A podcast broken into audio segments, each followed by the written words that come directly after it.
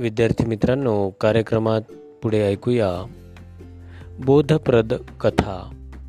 सादर करीत आहेत जिल्हा परिषद वरिष्ठ प्राथमिक शाळा भिली पंचायत समिती तेल्हारा येथील उपक्रमशील अध्यापिका सौ अपर्णा राजेश आमले.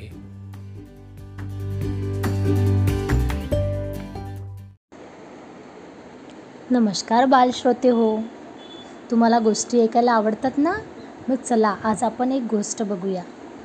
बोधकथेचं नाव आहे आळस. तर मुलांनो एक गाव असतं. त्या गावामध्ये एक व्यापारी असतो. त्या व्यापाऱ्याला एक मुलगा असतो. तो व्यापारी खूप प्रामाणिक असतो. दररोज त्याचं काम तो अतिशय प्रामाणिकपणे करतो. त्याचा व्यवहारही एकदम चोख असतो. अशा प्रकारे प्रामाणिकपणे आणि आळस न करता काम केल्यामुळे तो व्यापारी खूप श्रीमंत बनतो. त्याचा मुलगा मात्र तसा नसतो. त्याचा मुलगा आळशी असतो. त्याला असं वाटते की आपल्या बाबानं एवढं कमावून ठेवलेलं आहे मग आपल्याला काम करायचं काय काम आहे? आहे आपल्या बाबाची संपत्ती. असा विचार करत तो नुसतं झोपा काढतो आणि प्रत्येक वेळेस आळस करतो. म्हणजे कोणतंही काम तो आताचं मग करू. असं करता करता ते काम तो करतच नाही. मग त्याचे जे बाबा असतात तो व्यापारी तो त्याला रोज बघतो. तर त्याला मनातून वाईट वाटतं. त्याला असं वाटते की आपण आहे तोपर्यंत ठीक आहे पण नंतर याचं काय होईल? पण हा असा आळस योग्य नाही. म्हणून मुलाला आता आळस आळसातून बाहेर तर काढायचं आहे. पण मग आता हे जर आपण त्याला सांगितलं तर तो त्याला म्हणजे पचनी पडणार नाही ते तर आपण काहीतरी युक्ती करायला पाहिजे. कारण आळस आळस हा माणसाचा शत्रू असतो. तुम्हाला माहीत आहे आ ज्या जो व्यक्ती आळशी असतो ना तो आजचं काम उद्यावर ढकलतो आणि कदाचित ते काम परत कधीच करत नाही. त्याचबरोबर जो आळशी व्यक्ती असतो त्याच्याजवळ निर्णय क्षमता नसते. तो निर्णय घेऊ शकत नाही. आणि सपोज निर्णय घेतलाही त्याने तरी तो निर्णयावर त्या कृती करत नाही. असं लक्षण आहे हे आळशी माणसाचं. तर तो व्यापारी युक्ती करतो.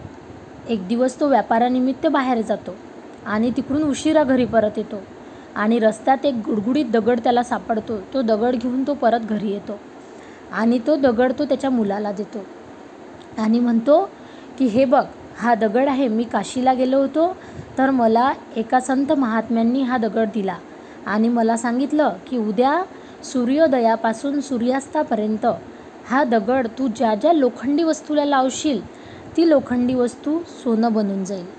पण लक्षात ठेव उद्या सूर्योदयापासून सूर्यास्तापर्यंतच हा या दगडाचा चमत्कार राहील.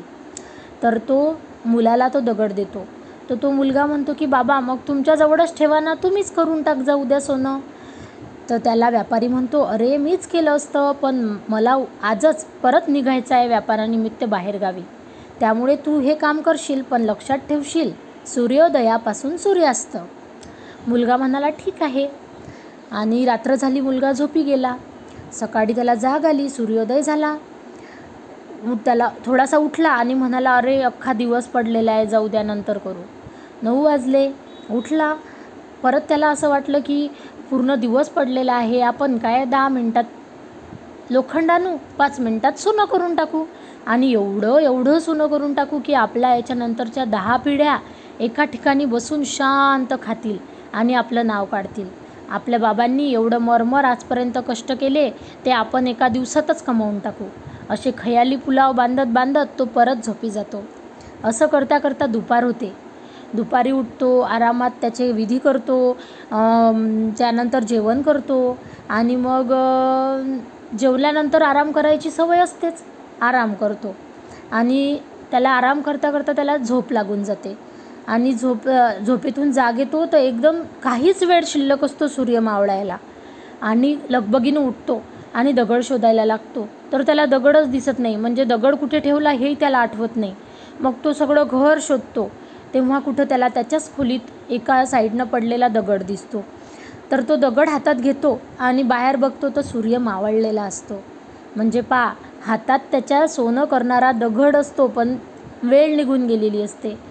मग त्याला त्याची चूक समजते तो ढसाढसा रडायला लागतो.